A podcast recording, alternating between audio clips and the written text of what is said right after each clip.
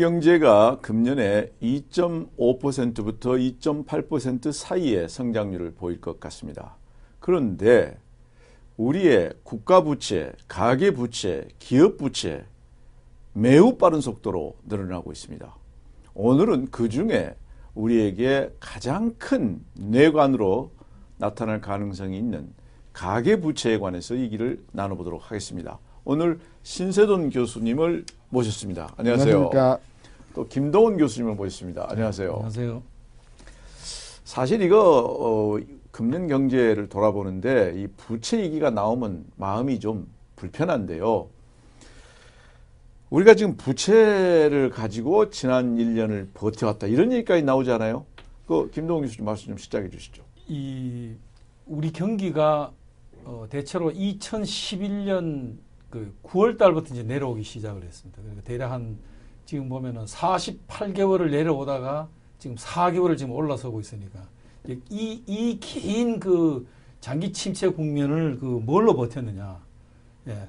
우리가 뭐 그 성장률이 아까 말씀하신 것처럼 뭐 2.8%가 될 수 있다 없다고 얘기하는데 그나마 2.7이든 8이든 그것조차도 예, 이빚 덕에 지금 우리가 엄청난 가계 부채와 기업 부채 덕에 지금 그 버티고 있다고 할 수 있습니다. 간단히 말해서 빚내서 먹고 살았다 이건가요? 전부는 아니지만 상당 부분은.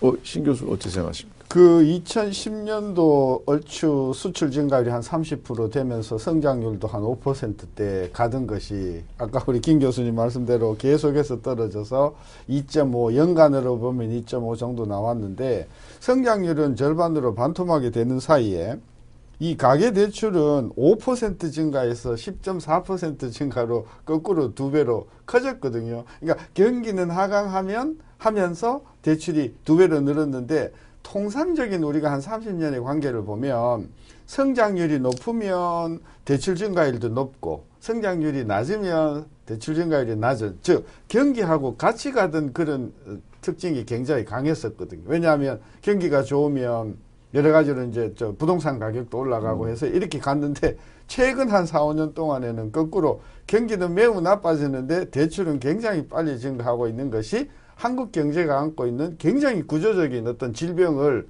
음, 음, 나타내는 징후다 저는 그렇게 보는 거예요. 근데 이 가계부채가 특히 특히 금년 그리고 지난해 하반기부터 많이 늘어났는데 그게 이 최경환 경제팀이 부동산을 살려야 되겠다 이런 정책을 발표하면서부터 더 심한 거 아니에요? 작년 이제 최경환 그 경제팀이 작년 6월 달에 저 7월 초에부터 들어왔죠. 네. 예, 들어와서 그 기본 저- 우리가 기본 보여준 기본적인 전략 자체는 어 지난 한 8년 동안 이 그 부동산 시장이 자산 시장의 침체가 우리 경제 발목을 잡고 있었다. 그래서 부동산 시장을 활성화해서 이것이 그 내수를 활성화하고 또 그걸 통해서 이제 성장 모멘텀을 찾는다 하는 것이 기본적인 그 전략이었던 것 같습니다.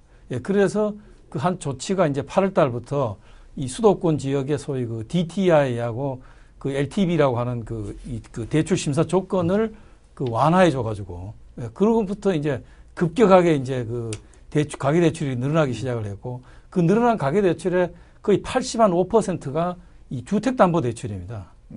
예, 그러니까 그 이 지난 1년 사이에 우리가 보시면 금년은 지난 몇 년 부동산 경기로는 지난 뭐 거의 8년 사이에 그냥 최고의 그런 그 상태였고 또 그 그런 활기 덕에 예, 그나마도 우리가 지금 그 금년 이만큼 버틴다고 할 수 있습니다. 과거 작년에 최정, 최경환 경제팀이 들어와서 LTV, DTI를 대폭 상향 조정하고 나서 어마어마하게 이제 가계 대출을 촉진했는데 그것이 실질적으로 경제 성장에 연결되는 이론적인 그 근거는 그것이 내수를 살려서 즉 소비를 살려서 경제를 살려야 되는 건데 그냥 부동산 거래만 늘어나는 것 자체는 사실 경제를 상, 성장시키는 요인이 안 되는 거죠. 따라서 저는 LTV, DTI를 통한 어떤 그 가계 대출 증가가 증가가 경제 성장을 촉진하는 것이 아니라 오히려 가계 대출만을 증발을 시켰고 실질적으로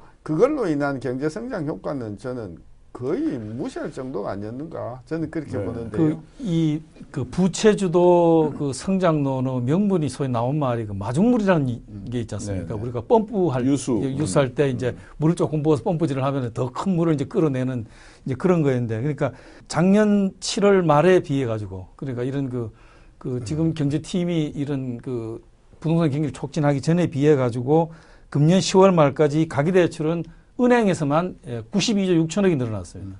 이 부- 주택담보대출이 그중에 84조가 늘어났습니다. 그러면 지난 1년 사이에 그 늘어난 명목 소득이 얼마나 되느냐? 음. 어, 대체로 명목 소득하고 아마 거의 음. 그 소득 늘어난 것에 그러니까 부, 정부까지 포함하면 총 부채 늘어난 것에 그 이 그, 이 GDP는 대략 한 60% 정도 됩니다. 총액으로 비교를 하면요. 그러니까 마중물 넣은 것조차도 음. 못 건졌다는 거죠. 샜다. 예, 그렇습니다. 그래 이게 이제 문제가 되는 것은 정부가 경제 정책의 수단으로 그렇게 돈 빌려서 집 사라 이거는 뭐 할 수도 있다. 그건 소위 유수 정책의 수단으로. 근데 문제는 뒷감당인데 현재 지난해 아그 2015년에 가계 부채가 늘어난 그 금액이 한 110조 정도 될 걸로 보고 이게 이제 연말까지는 1200조 갈 걸로 보는데 이게 구조적으로도 문제가 있고 절대 규모로도 문제가 있잖아요. 그러죠. 우선 절대 규모 면에서는 우선 김동훈 교수께서 이 어, 어느 정도의 지금 상황인지 좀 말씀해 주시죠. 정확하게 그 빚이 얼마나 되면 위험하다고 하는 거는 정말 그 그런 기준은 없습니다. 하지만 국제적으로 대체로 봐서 어 그러니까 총량으로 따져 가지고 이 가계부채 규- 잔액이 그이 그, 그게 국민 소득의 대체로 70%가 넘어서면은 위험하다고 지금 봅니다. 예, 그러면서 어 금년에 우리가 그 지금 이 그 한계선을 지금 넘어섰거든요. 예, 이제 그런 점에서 문제가 있고 어, 국제적으로 따져봐도 어, 저희가 지금 그 우리나라가 굉장히 그 높은 수준에 있습니다. 표를 보면은 우리가 거의 가장 높은 수준, 미국보다도 높고 에, 우리가 어, 염려를 많이 했던 그리스보다도 훨씬 높은 네, 그런 통계 수치를 지금 볼 수가 있는데 결국 절대적으로 보면은 연말까지 1,200조 어, 정도 이렇게 보고 있지 않습니까? 그런데 더 들어가서 구조가 문제 아니에요?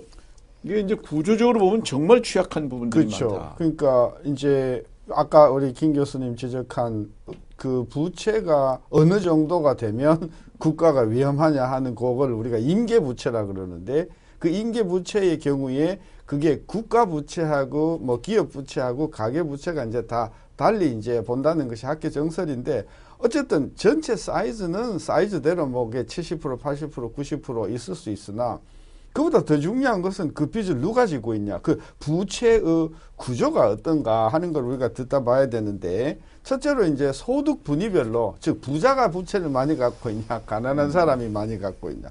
한국은행 조사에 따르면 상위 계층, 상위 1, 2분위 소득 계층이 전체 한 절반 정도가 부채를 갖고 있고, 하위 절반이 한 54% 전체 부채를 가져가고 있는 걸로 나타나서 이 절반 쪽 조금 넘는 하위 소득 어, 음, 계층의 빚이 상당히 걱정이 되는 부분이 있고 그 다음에 이제 봉급 생활자하고 자영업자하고 그도 저도 아닌 제3부류의 어떤 그런 직장군으로 놓고 봤을 때 정확하게 3분의 1, 3분의 1, 3분의 1. 그러면 자영업자하고 이도 저도 아닌 그런 어떤 그 그런 어, 업자들의 그 어, 빚이 전체 한 65% 되는 그러니까 가난한 사람 소위 소득의 그 분위별로 해서 네. 가난한 사람이 가져간 게 약 54%인데 그렇습니다. 그걸 또 이제 어떻게 소득을 얻느냐 이걸 봐가지고 임금 소득 자영업자 음. 자영업자도 아니고 임금 또 소득도 아니고 가령 대리기사 이런 택시 분들 운전수 이런 분 세 개로 나눠서 보면 그러죠. 대리기사나 택시기사나 자영업자 가져간 게 또 60% 60%다 넘는다 이거죠. 그렇죠. 그러니까 그 전반적으로 이 빚이 물론 부자들 여유가 있는 형편이 되는 사람도 빚도 한 절반 정도 되지만 그러지 않은 한 나머지 절반 정도의 이 빚이 이 겨, 이게 좀 캄캄한 그런 부분. 그 네. 지금 이제 또 하나 문제는 뭐냐면은 그 지금 우리가 얘기하는 아까 그 가계 부채라고 하는 것 이외에 또 다른 데 숨어 있는 가계 부채가 또 있습니다. 소위 말하면 그 자영업자 대출이라고 하는 것이 그거는 기업 대출의 형태로 대략 한 250조가 나가 있는 걸로 그렇게 그 얘기 얘기가 되고 그러니까 가계 대출 중에서 247조가 개인 사업자 대출이고 또 기업 대출로 또 250조가 있기 때문에 합치면은 개인 사업자 대출이 500조가 따로 있는 겁니다. 예. 거기에 더해서 전세금 대출이 또 있죠. 아 그건 또- 그, 그러니까 그건 또 다른 거고요. 이제 그건 예, 이제 거의 뭐 통계로 잘 안 나오는 건데 근데 지금 이제 신 교수 말씀하신 건 한국은행에서 발표한 내용이니까 그, 그 내용을 보면 취약계층이 상당히 큰 비중을 차지하고 있다. 삼분의 전체 1,200조라는 그 중에 취약계층이 60% 정도다. 지금 말씀하신 500조는 또 다른 관점에서 위험한 그런 거다. 그러니까 우리가 절대적으로 1,200조 이것이 갖는 의미, 소득 대비해서 너무 높다. 동시에 구조적으로 보면은 갚을 능력에 있어서 앞으로 취약해질, 못 갚을 가능성이 높은 그런 어, 분들이 갖고 있는 부채가 또 너무 많다. 지금 이렇게 에, 생각해 볼 수가 있지 않겠어요? 예, 그- 거기에 하나 더 해서 이게 이제 그 가계 대출을 빌려주는 금융기관이 이제 은행이냐 비은행 금융기관이냐 이걸로 구분해 볼 수 있는데 대체로 한 30% 정도가 3, 40% 정도가 은행이고 한, 한 5, 60%가 기타 금융기관이거든요. 이게 기타 금융기관이라는 게 이제 그 안에는 새마을금고라든지 뭐 제2 소위 제2금융기관, 제2금융권 기관들이 많으니까 사실은 이제 아까 취약계층에서 어, 소득이 안 좋거나 해서 빚을 못 갚았을 경우에 그것이 이제 기타 금융기관의 건전성에 굉장히 큰 영향을 줄 수 있는 여지가 상당히 있다. 이게 이제 많이 걱정. 요 부분에 대해서는 어, 소위 기타 금융기관은 이제 그저 스스로가 상당히 리스크를 지는 기관인데 은행의 경우는 어떻게 그거에 대해서 대답을 하냐 하면 지금 현재 BIS 비율이 충분히 높기 때문에 이 사람들이 빚을 못 갚아도 은행의 건전성을 유지할 수 있다 이렇게 나오거든요. 그건 어떻게 생각하세요? 그건 이제 위험이 두 가지입니다.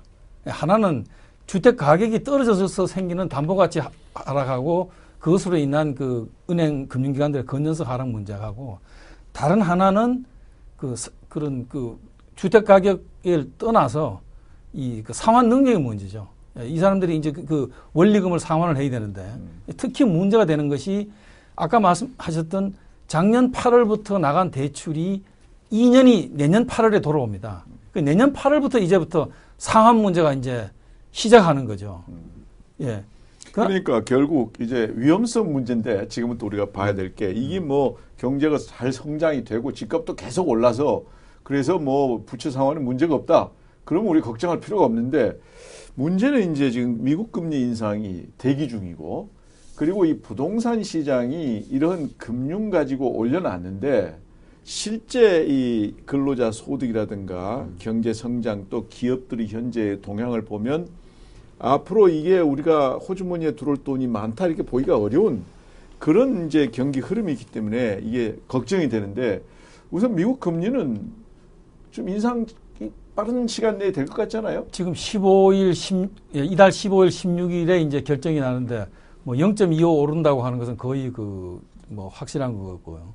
대체로 그 내년에 지금 시장의 예측은 분기별로 0.25 정도로 올리지 않냐. 원래는 그 굉장히 일, 1년에 빠르게 올립니다. 굉장히 8차례씩 이렇게 올리는데 그런 그 세계 경제에 주는 충격을 감안해서 시장의 전망은 대체로 분기별로 0.25씩 그러니까 내년에 2% 포인트 정도 내년 올릴 연간 거다. 그렇게 1%좀 올릴 거다 지금 이렇게 돼 보죠. 그 과거 1970년대 이후에 이제 미, 미국의 연준의 그 금리 올리는 기간에 어떤 올리는 행태를 보면 평균 한 13회에 나누어서 올렸어요. 음. 한 13회 정도로 나누어서 올렸고 올릴 때마다 4분의 1%씩 올렸으니까 결국은 이번에도 그 어떤 추세를 따른다고 하면 전체적으로는 한 3% 포인트를 올릴 것이고 그게 이제 0.25씩 이제 나누어서 올릴 테니까 내년에도 분명히 한두 차례 또는 서너 차례 있을 것이고 내후년에도 또 있을 것이고. 그래서 앞으로 한 3년은 기본적으로 금리가 올라가는 그런 추세가 이제 에, 된다고 보면 이제 그런 어떤 예상들이 신흥국 우리나라를 포함한 자본의 어떤 시장에 굉장한 자본 유출을 촉발할 가능성이 있죠. 그 한국은행의 추정에 따르면요, 그 이런 그 기준 금리가 1%가 올라가면 결국 미국이 금리가 오르면은 외자 유출 문제 때문에 우리도 이제 그 올리지 않을 수 없고 뭐 최대한 억제한다 하더라도 어느 정도는 반영할 수밖에 없고요.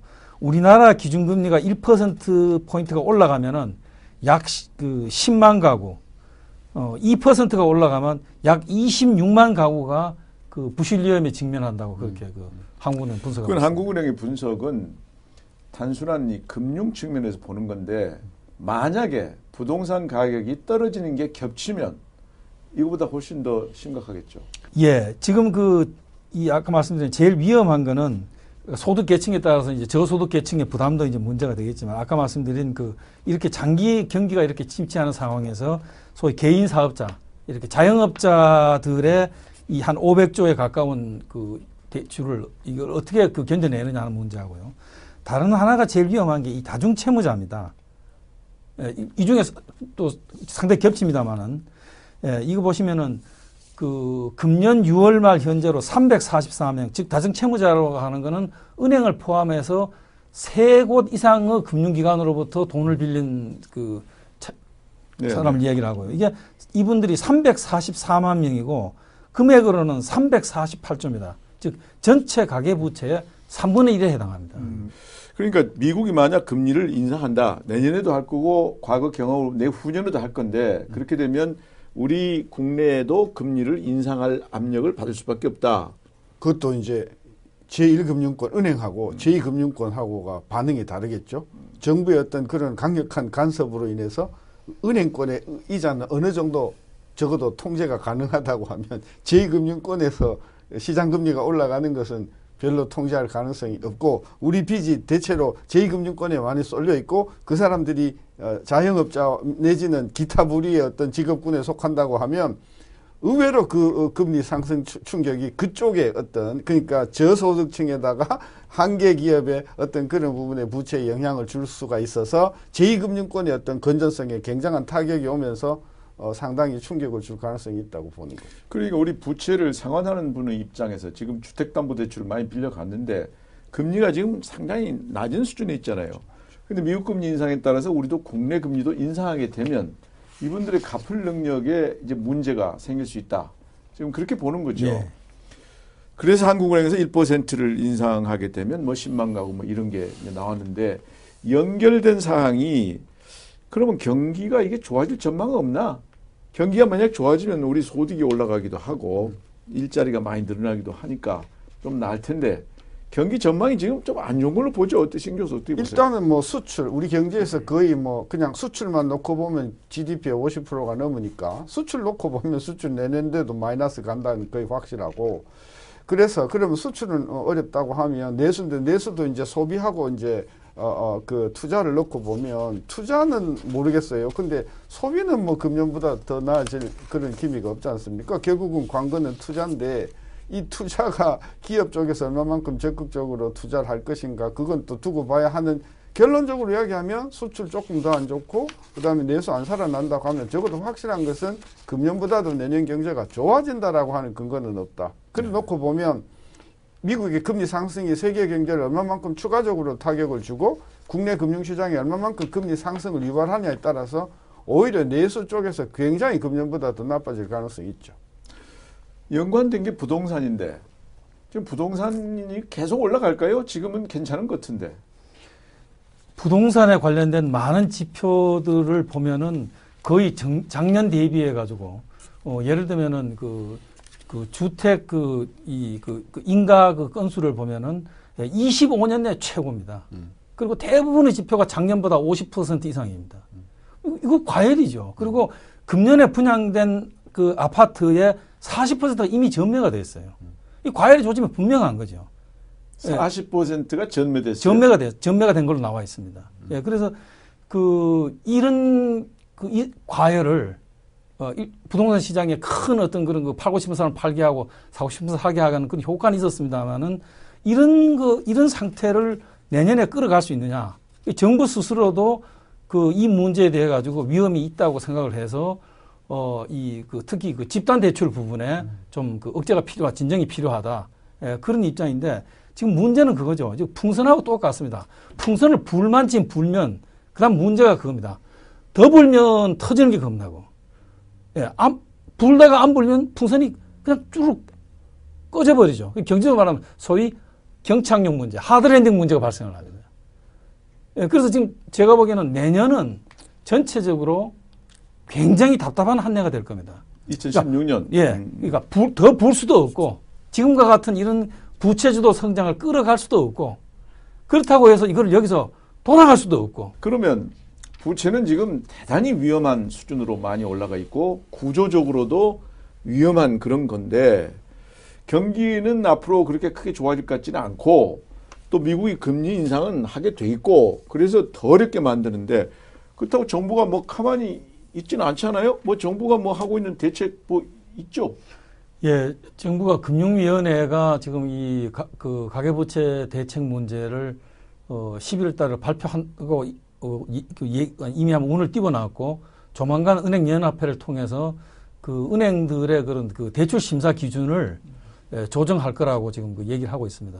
그 내용은 기본적으로 그 일시 상환을 이를 못하게 하고 그 이렇게 그, 그, 그, 그 분납 상환을 한다든가 예, 하는 그런 방식으로 그런 상환 방법에 있어 가지고 그 대출자의 그런 그 부담을 이제 그 높이는 이제 그런 그 건데 그거는 예, 앞으로의 얘기지 문제는 지금 안고 있는 부채거든요. 예, 아까 말씀드렸던 것처럼 위험한 부분이 그런 그 자영업자들 그 다음에 다중채무자들. 그 다음에 또 하나 우리가 주목해야 될 게 이런 그 부채의 상당 부분이 이 고령자들한테 가 있다는 겁니다. 네. 크레딧 비유하고 그 다음에 매일경제가 조사한 걸 보면은 5등급, 신용 등급이 5등급인 661만 명을 분석한 걸 보면은요. 소득에 대한 대출 잔액의 비중이 40대, 50대는 80%인데 60대는 무려 143%나 됩니다. 큰 그 부채를 사, 그렇게 그 줄일 만큼 그런 새, 새로운 소득을 창출할 가능성이 낮은 계층들이 이런 연령대들이 많은 부채를 가지고 있다고 하는 것은 우리의 고령화 문제하고 이 가계 부채 문제가 서로가 지금 엉켜 들어가기 시작하고 있다는 걸 이렇게 엉켜 들어가 있어가지고 위험하다. 이거 다 공감하는데 이런 데이터를 갖고 있는 거는 은행 금융감독위원회나 그 금융 어, 감독원이나 뭐 이런 데서 갖고 있는데 공개를 안 하는 거고 결국 우리가 보는 이 한국은행 발표나 이런 거 가지고 이렇게 대단히 위험하다고 보는 건데 이렇게 위험한 거를 뻔히 알면서 정부가 겨우 그 앞으로 뭐 나갈 때 좀 더 엄격하게 해라라든가 뭐 이 정도밖에 안 하고 있나요?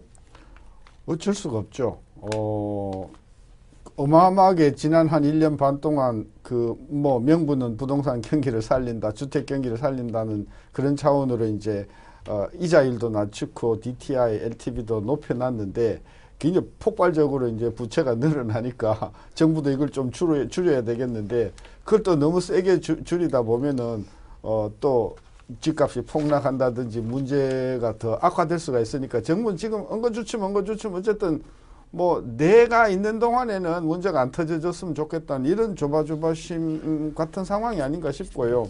현재와 같은 상황에서 어, 뭐 관리를 더 강화할 수도 없고 지금 미국 금리가 올라가면 국내 금리가 얼마만큼 올라가는가를 그냥 지켜보는 수밖에 없지 않는가. 그 원장님 말씀이 저는 좀 의의가 있는데 알고 있는데 발표하지 않는다고 얘기하는데 저는 알고 있다고 생각하지는 않습니다. 뭐 왜 그러냐면은 그 정확하게 이 그 차입자가 가지고 있는 소득이 얼마인가 하는 것을 증명하는 경우는 그렇게 많지가 전체적으로 보면은 뭐 반되지 않을 겁니다. 봉급생활자입에. 그럼 소득 데이터는 국세청에 가 있는데, 예. 금융기관에 내는 건 자기가 써내는 겁니다. 예. 그래서 엄격하게 말하면 누구도 정확하게 얼마나 심각한지 모른다는 거죠. 그리고 이 금융위원장이나 이런 분들이 국회에 나가서 답할 때 보면 위험하지 않냐? 그럼 항상 하는 답이 있습니다. 아, 늘어나고 있지만 관리 가능한 범위에 있다. 예. 그 증거가 뭐냐면 바로 이 늘어나도 연체율이 떨어지고 있다는 겁니다. 예를 들면은 가계대출 연체율이 2012년 말이 그 0.78이에요. 그러니까 10월 말로만 보시면은 12년 10월 말은 0.95였고 음. 금년 10월 말은 0.40입니다. 이렇게 부채는 늘어나는데 연체율은 절반 이하로 떨어졌어요. 그럼 왜 그러냐? 이거는 분모가 대출액이거든요. 그러니까 대출을 하면 할수록 연체율은 떨어집니다. 아, 분모가 늘어나니까 그렇죠. 그러니까 이건 완전히 통계적인 착시 현상이지. 이게 문제입니다. 이게 이제 최고 의사 결정자들이 이 통계를 가지고 브리핑을 받지 않겠어요. 연체가 문제가 없습니다. 과거보다 훨씬 더 잘 갚고 있습니다. 이렇게 보고하지. 분모가 늘어났기 때문에 분자는 어느 정도 어, 그 늘어나지 않고 그래서 이렇습니다. 말 안 하잖아요. 그래서 이제 이런 게 결국은 문제인데 이게 그 소위 관료 집단이 어, 의사 결정을 하는 높은 분들한테 보고할 때 있는 그대로 하지 않는다. 뭐 그런지 안 그런지는 뭐 저희들이 모르죠. 모르는데 지금 그 이, 이런 문제가 뭐냐면은 이제 연체 이 문제가 결국 이렇게 가도 결국 드러나게 돼 있죠. 예. 바퀴벌레는 숨길 수가 없거든요. 나오기 마련입니다. 예, 나오기 마련인데 그러니까 이제 내년 8월부터 이제 상환이 돌아오면서 그동안 늘어났던 게 이제 상환이 돌아오면서 이제 8월부터 연체가 이제 늘어날 수밖에 없을 거고 그래서 문제가 되는 거는 뭐냐면은 어 이게 이제 그 우려하는 거는 17년입니다. 예, 17년에 그 이런 아까 말씀드린 자영업자 또 다중 채무자들이 이 경기 침체가 6년을 넘어가면은 얼마나 견딜 수 있냐는 그, 그 문제. 그 다음에 부동산 시장이 내년에는 금방 꺾이지는 않겠지만, 예, 17년 되면 이제 그, 그 들어가기 시작, 입주가 시작됩니다. 이제 그래서 17년에는 부동산 시장이 흔들릴 가능성이 크다는 게 상당히 그, 그 큰 우려고요. 예, 거기에 더하기 이제 아까 말씀하셨던 그 미국의 금리 인상으로 인해서 이제 우리가 우리도 금리를 올릴 수밖에 없다는 그런 부담 이 세 가지가 이제 그 2017년에 그 겹쳐서 우리 경제에 상당한 큰그 짐을 지을 수 있다는 게 그것이 문제입니다. 어떻게 생각하세요? 그, 뭐, 근데 사실은 가계부채 이 문제는 어제 오늘의 이야기가 아니고 2008년, 9년서부터 지속적으로 저 제기가 되어 왔던 문제고 이게 이제 아까 위험하다 근데 뭐가 위험하냐. 금융 시스템이 붕괴가 되냐. 전반적인 금융 시스템의 붕괴는 일어나지 않는다. 뭐 은행이 망가진 그런 일은 없을 것이다. 그러나 국지적으로 제2금융권 중에서 굉장히 도전적으로 어, 어, 위험을 안고 어, 투자를 했었던 그런 금융기관 중에서는 상당히 부실이 발생할 가능성이 있고 그보다 더 중요한 건 수십만 가구의 어떤 그런 영세 임계 가구들 즉 집을 갚을 수 없는 형편인데 이래저래 해서 빚을 어, 끌어다가 집을 샀던 분들이 금리 높아지고 경기 안 좋아져서 집을 뭐 어, 어, 이 원리금은 상환을 못하게 되는 이런 쪽에서 문제가 일어나면서 국지적으로 굉장히 사회적인 어떤 문제가 되면서 이거나 과거에 최경환 팀이 있을 때 어, 어, 어, 해서 산 거다 이렇게 되면서 어, 굉장히 모럴 해서까지 발생하면 이것이 2016년, 17년에도 얼마든지 문제로 불거질 수 있는 그런 요인이 있다. 저는 그래서 한 개 가구, 그러니까 굉장히 지금 그 어, 그런 어떤 임계치에 다다른 가구의 한 그게 한 20만 가구가 됐든 40만 가구가 됐든 이 가구가 어, 문제가 되고 그것이 그 국제적인 제2금융권의 어떤 그런 potential 부분적 내환이 될 거다. 그런데 만약 가계 부채 부분에서 부실이 많이 발생하면 은행도 경색 현상은 생기죠. 정상적으로 이게 돈 나가야 될 부분이 못 나가게 되는 그런 결과는 나오지 않나요? 이런 우려가 커지면은 그 가계 대출뿐만이 아니고 은행이 전반적인 그런 그, 그 대출 태도가 기업에 대해서도 그러니까. 예, 부실 위험을 안고 이, 하고 불확실성이 커지기 때문에 예, 경색될 수밖에 없습니다. 그래서 제가 보기에는 16년, 17년에 걸쳐서 아, 그 금리 인상 문제도 있지만 또 하나는 그 은행의 그런 뭐냐면 어쨌든 언제 터질는지는 모르지만은 시한 폭탄이 째깍째깍 간다고 하는 건 느끼고 있으니까요. 그, 그 째깍째깍 하는 소리를 우리가 외면할 수가 없죠. 예, 그, 그 불확실성 때문에 수, 뭐, 조심스러울 수밖에 없고 두 가지, 이것이 두. 경제를 굉장히 그 그 문제는 이미 은행권에서 인지를 하고 사실 작년 재작년서부터 은행이 굉장히 소극적으로 가계 대출 특히 주택 관련 대출에 있어서는 소극적으로 리스크 관리를 많이 했다는 부분이 하나 있어서 저는 제1금융권 은행보다도 제2금융권에서 훨씬 더 문제가 발, 발, 발생하는 여지가 크고 둘째는 만에 하나 은행권에 그런 문제가 발생했다고 하더라도 어, 2008년도 9년도 있었던 미국의 subprime mortgage 케이스에서 봤듯이 어, 중앙은행의 역할이라는 것을 또 그때는 물론 비상적인 상황이지만 얼마든지 그, 어, 어, 그 당시에 2008년도에 미국의 부동산 시장에서는 가치가 그냥 몇 달 사이에 30% 이상 꺼졌거든요. 그래서 이제 수습하는 그런 과정에서 많은 고통이 있었지만은 저는 은행권의 전반적인 어떤 제너럴 어떤 크라이시스는 오지 않고 아, 국지적으로 국한된 어떤 금융기관에 국한된 어떤 소득계층의 어, 잠재 문제는 충분히 있다고 보는 거죠. 2015년의 특징 중에 하나가 부채가 크게 늘어났다 하는 건데 그 중에 특히 이 가계 부채 부분이 심각하다. 늘어난 속도, 규모, 그리고 구조 상당한 위험성을 안고 있다.